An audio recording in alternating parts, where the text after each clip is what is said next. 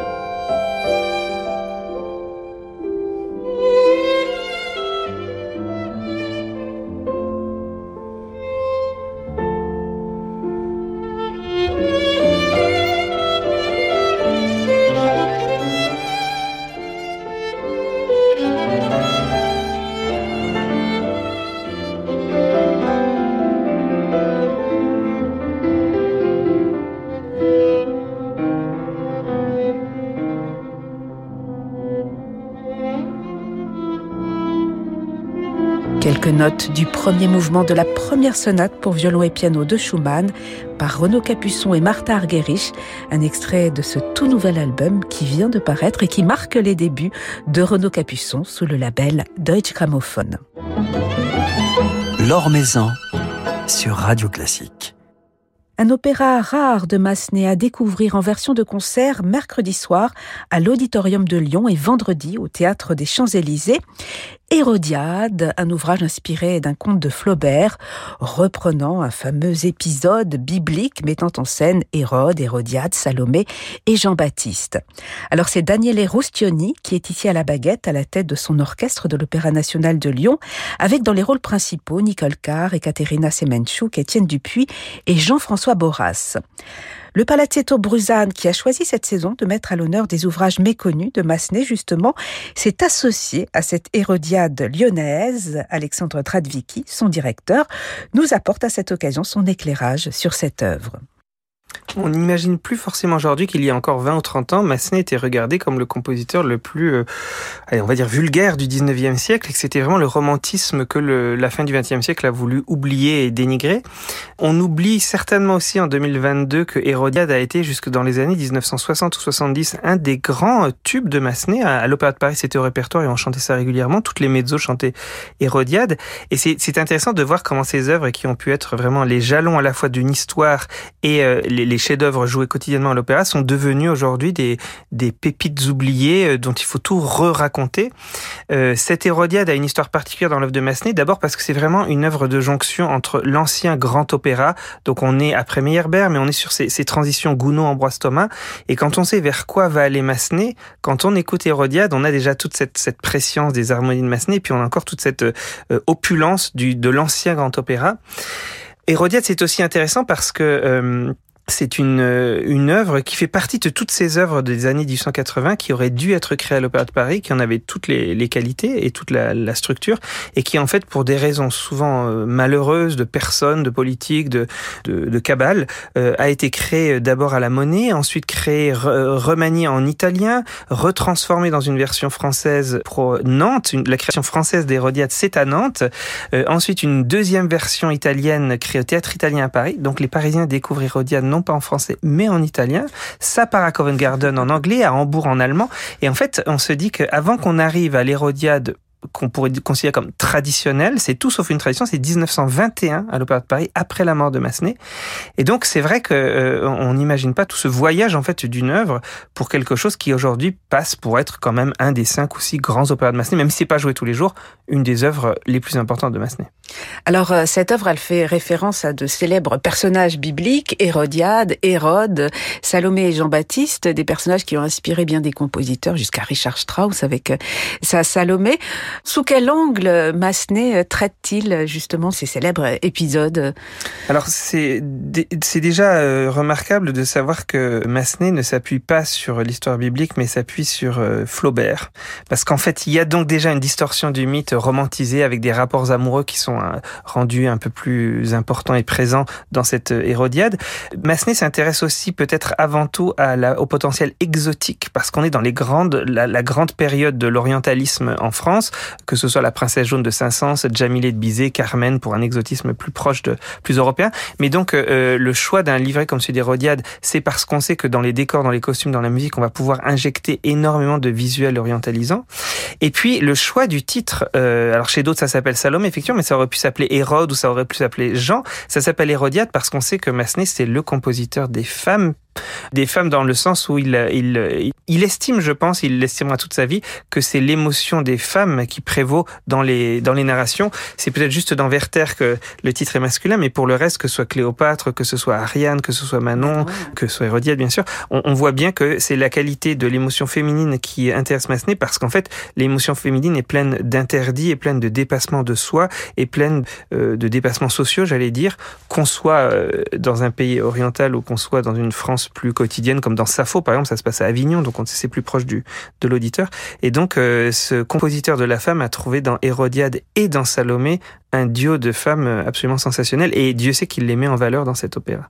Et est-ce qu'il déploie dans cet opéra en particulier, Alexandre Dratwicki, une sensualité, une volupté Massenet est un compositeur à qui on a reproché et à qui les détracteurs reprochent encore d'abuser à la fois dans l'orchestration, à la fois dans l'harmonie et à la fois dans les lignes vocales de la caresse, on va dire, au sens métaphorique du terme. C'est vraiment le Puccini français, on est d'accord. Et c'est vrai que l'histoire d'Hérode, d'Hérodiade, de Jean et de Salomé lui permet en fait de proposer toutes les variantes de la tentation, toutes les variantes du désir. Et ce désir, dans Hérodiade en particulier, il est interdit pas seulement pour des raisons de caste ou pour des raisons d'âge ou pour des raisons de liens déjà noués, il est aussi interdit pour des raisons religieuses. Et c'est vrai que dans les années 1880 en France, mêler à la fois les interdits sociaux et les interdits religieux, c'est vraiment surfer sur les grandes problématiques du premier féminisme, parce qu'il apparaît vraiment dans ces années-là, et ces deux visages évidents qui sont repoussés dans des pays lointains, donc on peut en faire un peu ce qu'on veut sans trop choquer, sont quand même déjà les métaphores de la grande question des libertés féminines dans la France de la fin du XIXe siècle.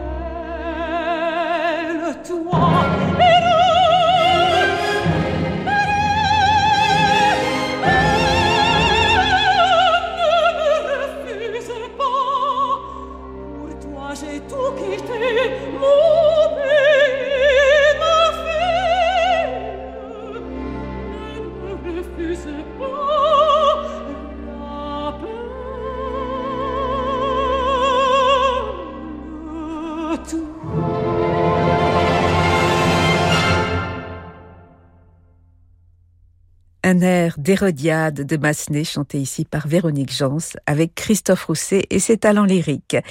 Hérodiade, que vous pourrez donc découvrir en version de concert, mercredi à l'Auditorium de Lyon et vendredi au Théâtre des Champs-Élysées, sous la direction de Daniele Rustioni, placé à la tête de son merveilleux orchestre de l'Opéra National de Lyon.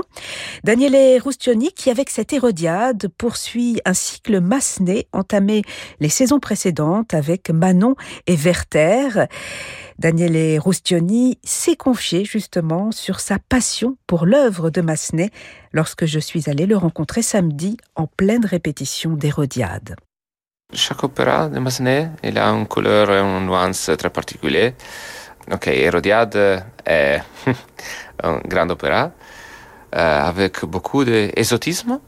Alors les percussions sont vraiment intéressantes. Et après, la couleur de le cœur, la couleur de les cordes sous la voix. Et ce qui m'intéresse est l'échange de la couleur de l'orchestre sur la voix et sur les différents personnages. Je pense que Massenet est vraiment génial là-bas. Il y a beaucoup d'informations sur la partition, comme Puccini, Massenet est comme Puccini, mais en même temps, ce n'est pas possible d'avoir une interprétation objective, non, c'est très subjective. Et voilà, c'est un constant rubato, c'est un constant charme, un constant sentiment très passionnant. Et il est un compositeur très, très, très passionnant, avec un grand cœur. Et oui, les larmes sont là-bas, toutes les fois. Oui, j'adore Massenet. C'est très simple pour moi de dire, non? Je suis en adoration. C'est simple, mais cela demande un engagement. On sent une partition très riche pour un chef d'orchestre. Cette œuvre de Massenet, elle demande beaucoup. Oui, il demande beaucoup. Je pense que la première opéra de la maturité de Massenet, certainement avec l'orchestre, avec l'orchestration. Oui. Et après, le chœur est un double chœur. Et l'écriture est vraiment avec... ouais, c'est compliqué. L'ensemble est compliqué. Et je pense que l'aspect intime, avec un grand contraste avec les scènes grandioses, et nous avons beaucoup de ballabili, les ballets aussi. L'exotisme là-bas aussi, les rythmes qui sont différents. Ce n'est pas seulement une question de couleurs, de nuances avec l'orchestre, mais une question rythmique aussi. Et voilà, oui, c'est très difficile d'avoir la balance avec les lasers, les chefs, quand imposer et quand faire de l'accompagnement et quand penser à une vision et une couleur particulière et d'avoir une sonne suspendue. Mais c'est un petit schizophrénique, oui, comme soirée, pour moi. Non, parce que c'est vraiment beaucoup de sentiments différents et des styles différents de diriger. Et vous donnez cet opéra, Daniele Rustioni, en version de concert, donc vous n'êtes pas dans la fosse, vous avez les chanteurs face à vous, avec l'orchestre, c'est complètement différent également. Oui, également c'est complètement différent, c'est, je pense, un petit peu plus facile pour la balance, le voix à l'orchestre, mais je pense que la régie est déjà écrite. Alors c'est possible d'imaginer, oui, il y a beaucoup de descriptions aussi dans les mots, dans les librettos. Nous pensons au début de l'opéra. Première note, les premières 12 mesures, et après le début de l'acte 1. Nous sommes à Jérusalem et c'est possible de regarder les sables du désert, l'aube, la révolte, la rébellion. C'est incroyable. Peut-être c'est beaucoup meilleur de faire une version en concert que moi. Oui, alors je suis très heureux. Donc il y a eu Manon, Werther, Hérodiade. Est-ce que vous auriez envie de faire un autre opéra de Massenet? J'ai beaucoup de rêves comme Esclarmonde, comme Thaïs. Oui, Esclarmonde, Thaïs, Esclarmonde. Oui, dans cet ordre, mais peut-être dans l'avenir. Puis on a beaucoup apprécié aussi votre Werther, notamment avec Étienne Dupuis. Oui, la version baryton. Malheureusement, avec le Covid. Alors, nous avons enregistré cette production, mais pas pour le public live. Non, peut-être dans l'avenir. Oui, ce sera possible d'avoir une représentation publique. Pourquoi me réveiller au souffle du printemps?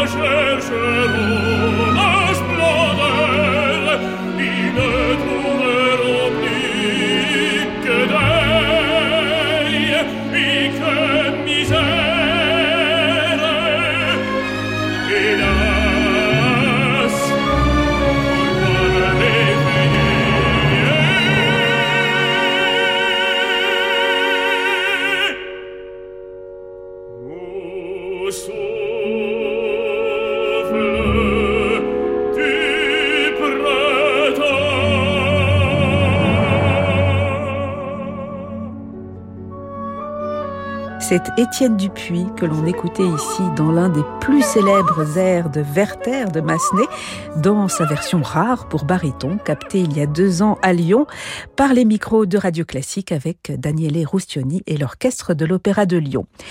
Daniele Rustioni qui poursuit donc son cycle Massenet avec aujourd'hui Hérodiade. Étienne Dupuis est également à l'affiche, il chante ici Hérode, aux côtés notamment de Nicole Carr, qui elle interprète Salomé. Alors, que représente pour elle Salomé ? Est-ce un personnage forcément attirant pour une chanteuse ?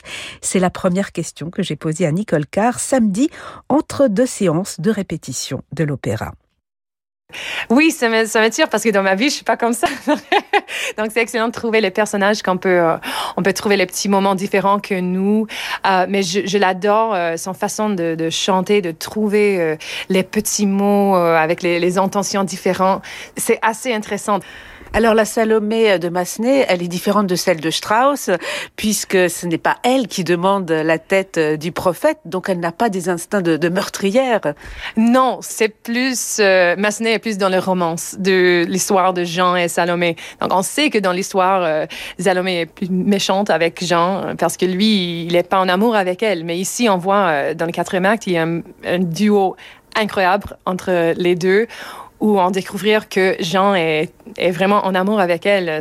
Non, c'est intéressant les différences entre les deux, mais j'aime ça, vraiment. Et comment Massenet, comment traduit-il ce personnage de Salomé dans cette partition ? Comment décrire son écriture vocale ici ?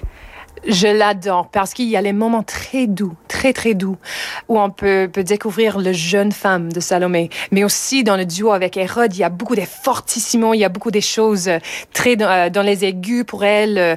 Elle est une femme forte aussi, mais on voit les différences entre les deux et c'est très bien écrit, vraiment. C'est un rôle qui semble assez exigeant aussi, difficile. Oui, c'est pas léger. Honnêtement, quand ils m'ont offert le rôle, je connais déjà l'air, le premier air, Il est doux et il est bon, qui est assez connu, mais pas le reste de l'opéra, parce que il n'est pas joué souvent, c'est rare. Donc, quand j'ai regardé la partition, je dis, mais oh mon Dieu, c'est dur! Mais on va arriver, il y a les moments qui nous donnent beaucoup. Et puis, c'est un opéra qui met en avant les femmes. Salomé et Hérodiade, ce sont des femmes fortes. Oui, on adore ça dans l'opéra parce que normalement, on joue les ingénues, on joue les femmes peut-être plus jeunes, moins exigeantes. Mais j'adore l'effet qu'on a avec Hérodiade et Salomé qui savent qu'est-ce qu'elle veut. Et puis c'est le plaisir ici de chanter avec votre mari, Étienne Dupuis, qui est follement amoureux de vous dans cet opéra, mais alors que vous n'aimez pas du tout dans cet opéra. Pour lui, c'est toujours ça. Il chante des airs vraiment extraordinaires. Et moi, je dis toujours non, jamais, c'est jamais toi. Mais comme il chante, vraiment, c'est incroyable comment il chante. Vraiment, c'est un plaisir. Est-ce que Salomé, Nicole Carr, c'est votre première héroïne de Massenet ou est-ce que vous avez déjà incarné un autre personnage d'opéra de Massenet ? J'ai chanté Thaïs et vraiment je l'adorais, mais je pense que Salomé c'est plus pour moi. J'aime beaucoup ce personnage, j'aime beaucoup l'écriture de Massenet. Honnêtement, ma rêve c'est de chanter Manon, mais ça va être jamais pour moi malheureusement. Mais je vais commencer bien avec Salomé. mais vous avez chanté des mélodies de Massenet. Ah, c'était extraordinaire parce que quand les gens de Palazzetto Bru Zane, ils m'ont demandé de chanter dans le disque Massenet, chanson orchestrale, je dis mais c'est sûr que oui, parce qu'on a les œuvres de 2-3 minutes à la fois, une histoire au complet, c'est incroyable, vraiment, c'est un vrai plaisir. Et puis c'est le plaisir de chanter en français. Vous chantez beaucoup de rôles français, Nicole Carr. Vous reprendrez bientôt le rôle de Michaela dans Carmen à l'Opéra de Paris. Qu'est-ce qui vous touche, qu'est-ce qui vous plaît dans le répertoire français, dans la langue française? Je pense que pour ma voix, ça me va très bien, la langue française. J'aime beaucoup comment on chante en français, mais aussi j'ai bien appris la langue, j'habite à Paris, j'adore la langue, j'adore la culture française. Donc pour moi, c'est la prochaine étape, c'est de chanter les œuvres historiques de la France et en français.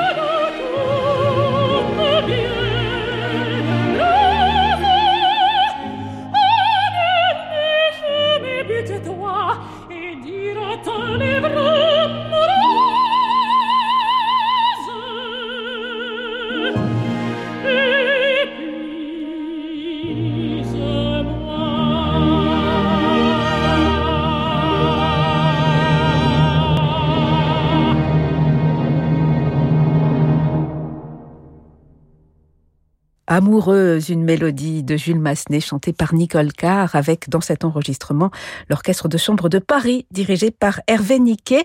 Nicole Carr qui chante Salomé dans cet opéra Hérodiade présenté en version de concert mercredi à l'Auditorium de Lyon et vendredi au Théâtre des Champs-Élysées avec également Ekaterina Semenchuk, Étienne Dupuis, Jean-François Borras, les chœurs de l'Opéra de Lyon et l'Orchestre de l'Opéra de Lyon sous la direction de Daniele Rustioni. Un ouvrage d'une grande force dramatique, d'un lyrisme et d'une formidable volupté à découvrir si vous ne le connaissez pas encore. Voilà, c'est la fin de ce Journal du Classique. Merci à Diane Chambriard pour sa réalisation. Demain, nous serons en compagnie du chef d'orchestre Mathieu Herzog. Mais tout de suite, je vous laisse avec Francis Drezel. Très belle soirée en musique à l'écoute de Radio Classique.